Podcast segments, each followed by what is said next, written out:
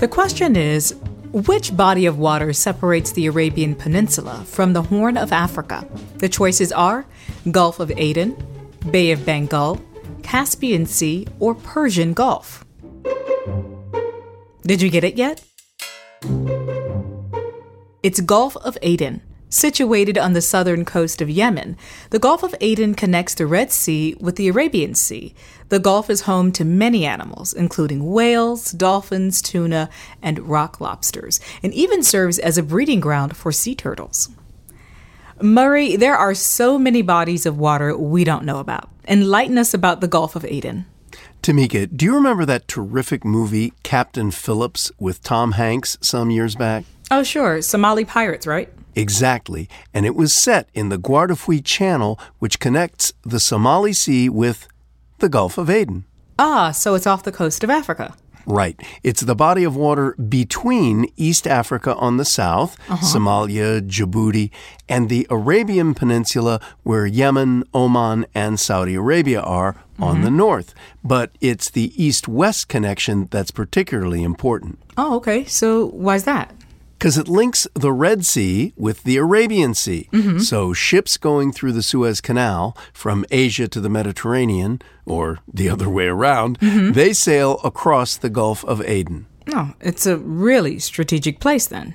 It's very important, Tamika. I mean, it's a significant link in the world economy. It's part of a major shipping lane and a main route for getting Persian Gulf oil to the rest of the world. Mm. And you know, mm. it's always been a major trade route, all the way back to Egyptian and Greek and Roman times. Well, have there always been pirates there?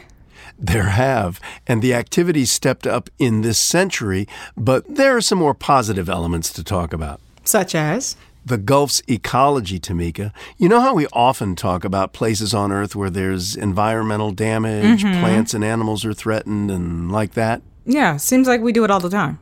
Well, that's true of the Gulf of Aden, too, but the story may be a little happier there.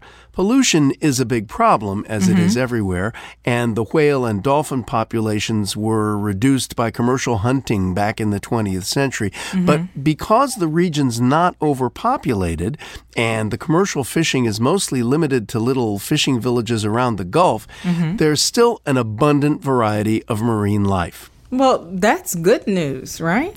Well, not if you're a fish. I mean, that's good eating. Sardines, tuna, kingfish, mackerel. Well, listen, that's good news too.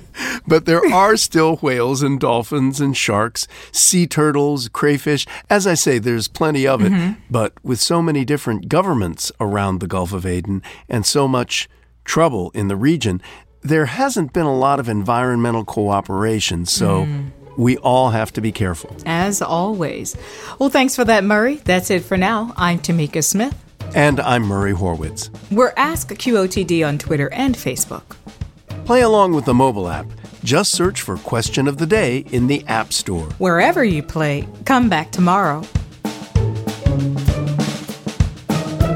Learn something new every day.